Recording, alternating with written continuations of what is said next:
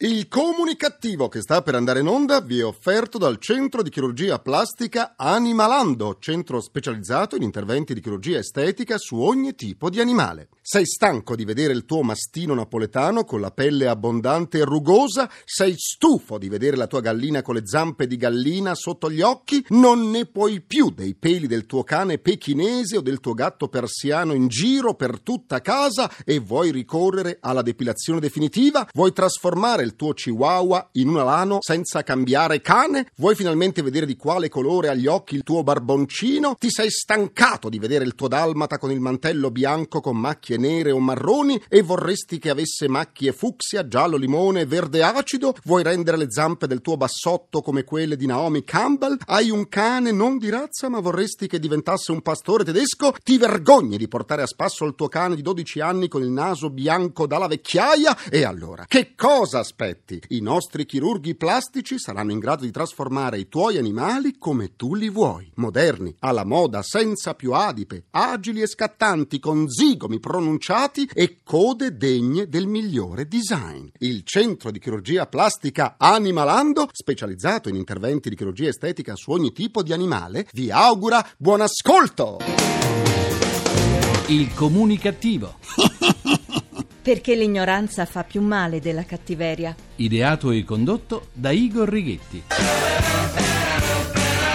Su che martedì su Ritmo Radio 1, il comunicativo!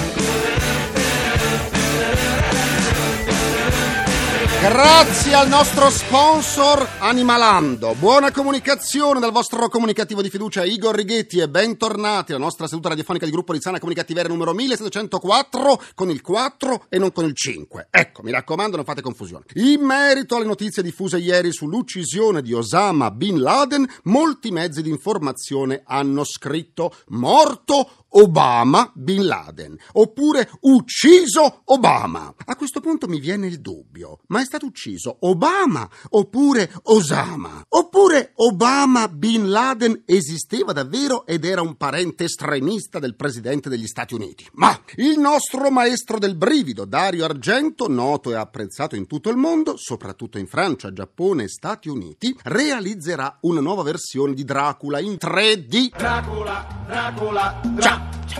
Il cast sarà composto quasi esclusivamente da attori stranieri. Dario Argento ha spiegato anche il perché. Eh sì, purtroppo in Italia, detto il regista, ormai si fanno soltanto commedie, peraltro bruttissime, e gli interpreti non sono dei cavalli di razza perché recitarvi è molto semplice. Non è colpa mia. Beh, come dargli torto? Nel cinema italiano gli attori hanno difficoltà a interpretare anche soltanto il ruolo del morto, in quanto non riescono a tenere ferme le palpebre. La maggior parte dei nostri attori è monoespressiva, naturale come un organismo geneticamente modificato. Però, caro Dario, dato che segui il comunicativo e dato che sei intervenuto spesso in questo programma, mi permetto di dirti che questa volta hai sbagliato. Io, attori come Emanuele Arcuri, Gabriel Garco, Monica Bellucci o Riccardo Scamarcio li vedrei in un film dell'orrore. Sì, sì, perché farebbero paura senza bisogno di grandi sforzi. Paura, paura. Ecco, hanno messo paura anche al nostro dizionario multimediale multilingue di ortografia e di pronunzia. Ho paura.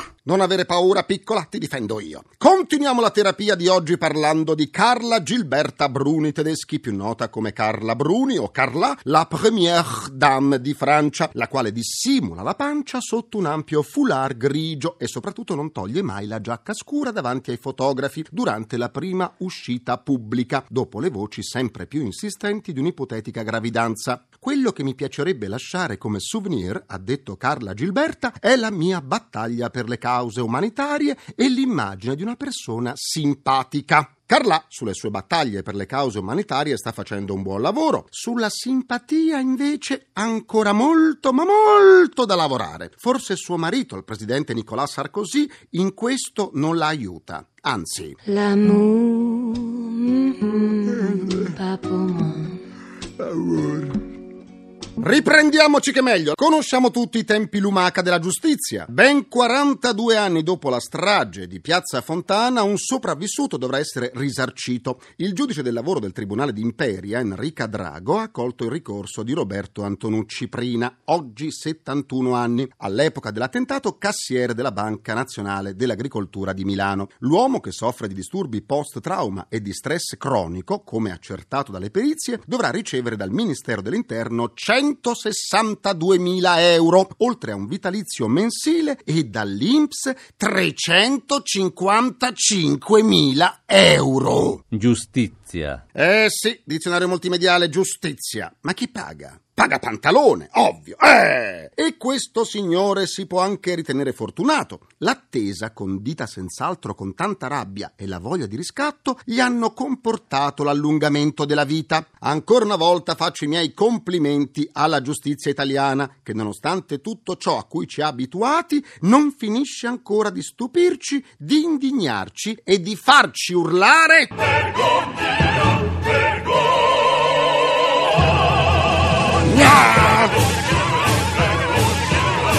Gna! Gna! Il nostro vergogna liberatorio, ora stiamo tutti molto meglio. Diamo adesso la linea al mio avatar per il nostro grrr. giornale radiocomunicativo che evita l'orticaria da strumentalizzazione e faziosità. E quanta ce n'è in giro, quanta ce n'è.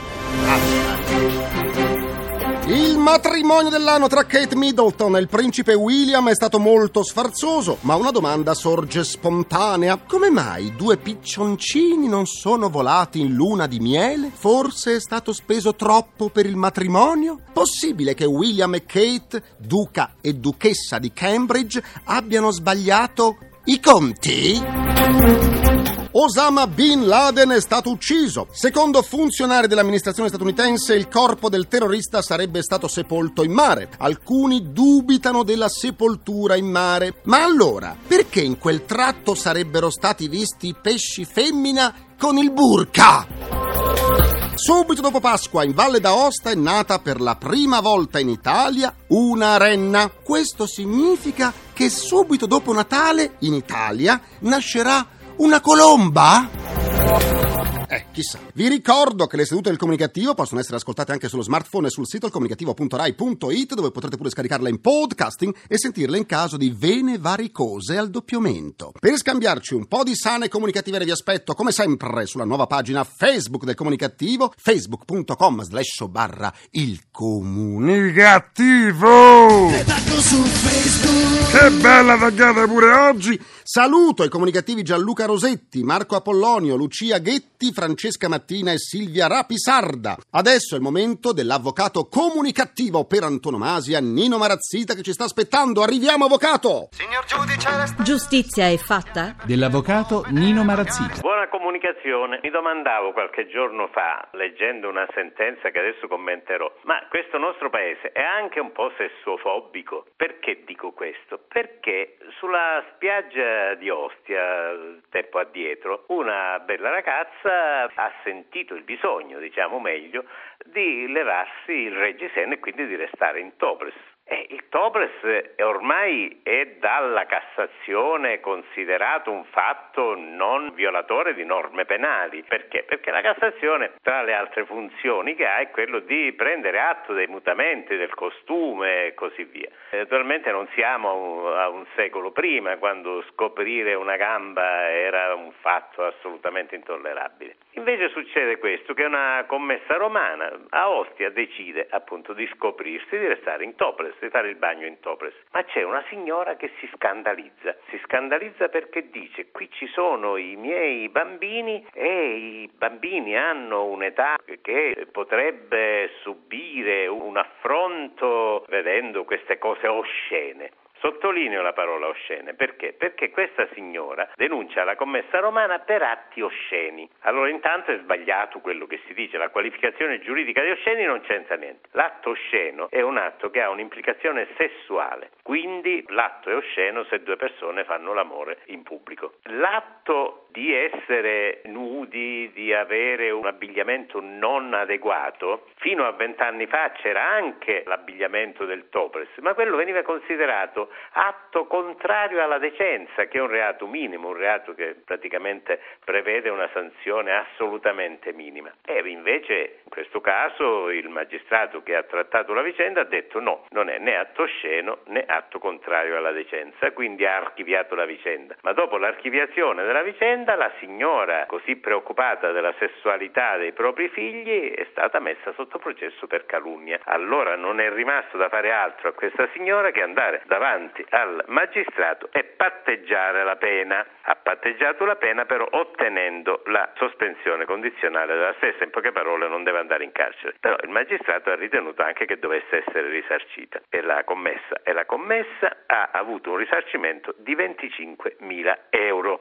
Mi domando So come cresceranno questi bambini? Avranno una connotazione sessuofobica, il che li metterà veramente in grande difficoltà nella vita, soprattutto nella vita di oggi, dove i costumi sono più liberi, più semplici, più netti, più chiari. Beh, speriamo che questa madre riveda la sua posizione legata al sesso, ma in particolare al sesso dei figli, o se non è capace, che li mandi in una scuola dove si studia l'amore, i sentimenti, il sesso, che non è una cosa terribile, è una cosa molto bella, è uno dei pochi o tanti doni che la vita ci ha concesso. Avvocato, forse la signora era soltanto invidiosa del seno della commessa. Ah, pare che questa commessa fosse una ragazza molto bella, veramente anche molto procace. Ah, ecco. Allora questa volta possiamo dire che giustizia è stata fatta, senza punto interrogativo. Sono d'accordo. Buona comunicazione all'avvocato Nino Marazzita. Buona comunicazione.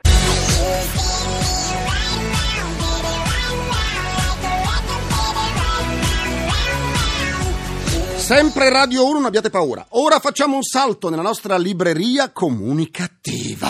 Volta pagina. I libri più comunicativi del momento. Oggi ho letto per voi e per me, perché leggere aumenta le difese immunitarie, Hotel Locarno di Alain Elkan, pubblicato da Bompiani. Alain Elkan, giornalista e autore di molti romanzi, è uno dei narratori italiani più premiati e più apprezzati. L'ultimo suo romanzo narra la storia di un uomo e di una donna che, in età matura, vogliono ancora vivere un amore. Ne parliamo con l'autore. Buona comunicazione Alain, bentornato al comunicativo. Grazie mille, buona comunicazione a voi. Vivere senza condizionamenti, neanche quelli dell'età, ed essere disponibili a innamorarsi di nuovo. Un progetto di vita è sempre possibile? Ah, io credo di sì, cioè la vita è vita finché c'è a qualsiasi età e quindi innamorarsi è una cosa che può succedere a tutti e a qualunque momento. Poi è anche un modo di non rinunciare a essere vivi, perché rassegnarsi, quindi bisogna andare avanti e cercare e se non va bene cercare di nuovo, perché la vita è un dono troppo grande perché uno in qualche modo non sappia approfittarne e quindi i miei personaggi non si rassegnano a finire le loro vite vita in solitudine, malamente, così intristendosi. Cercano, cercano e si trovano e poi se si trovano e non va, cercheranno ancora.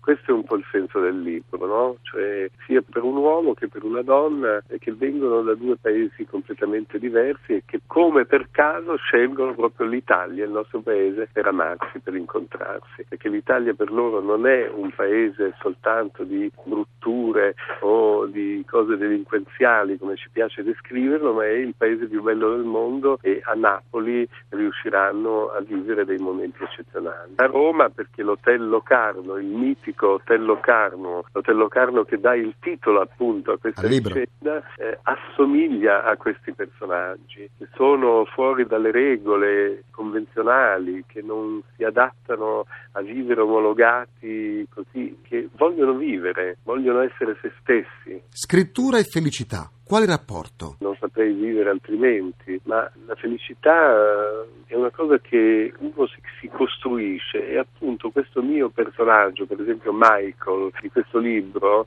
che è veramente un uomo a tutto tondo con tutte le sue forze, le sue debolezze, con i compromessi e i guizzi di orgoglio, ebbene lui nella vita riconosce e cerca sempre la felicità, la felicità anche nelle cose più piccole, perché la felicità non è semplicemente grandi e clamorosi gesti, ma può essere cose piccolissime. Vi ricordo il titolo del libro, Hotel Locarno di Alain Elkan, pubblicato da Bompiani e a 110 pagine. Buona comunicazione ad Alain Elkan. Grazie, buona comunicazione a voi. E chiudiamo con brio, su! Un po' di energia a quest'ora, eh? Concludo anche questa seduta con il mio immancabile pensiero comunicativo. A Marsala, all'inizio della manifestazione del primo maggio, il segretario generale della CGL, Susanna Camusso, ha ripreso le parole del presidente della Repubblica, Giorgio Napolitano, affermando che i sindacati divisi sono sindacati più deboli. Sarà per questo che nello stesso giorno, durante il comizio della CGL, a Torino sono state bruciate tre bandiere della CISL? Eh, sarà per questo. Mm. Ringrazio i miei implacabili complici, Vittorio Lapi, Walter Ghetti, Carla Pagliai e Massimo Curti. Un ringraziamento a Francesco Arcuri. Alla console. Alla console c'è sempre lui, il nostro Harry Potter, Gianni Fazio, accompagnato dal suo immancabile sottofondo. La terapia quotidiana del comunicativo tornerà domani alle 17.20, sempre su Rai Radio 1. Grazie, voce ufficiale di Radio 1, sempre pronta. Buona comunicazione dal vostro portatore sano di comunicattiveria, Igor Righetti. Grazie e buona serata, non arrabbiatevi. Il comunicativo. Perché l'ignoranza fa più male della cattiveria. Ideato e condotto da Igor Righetti.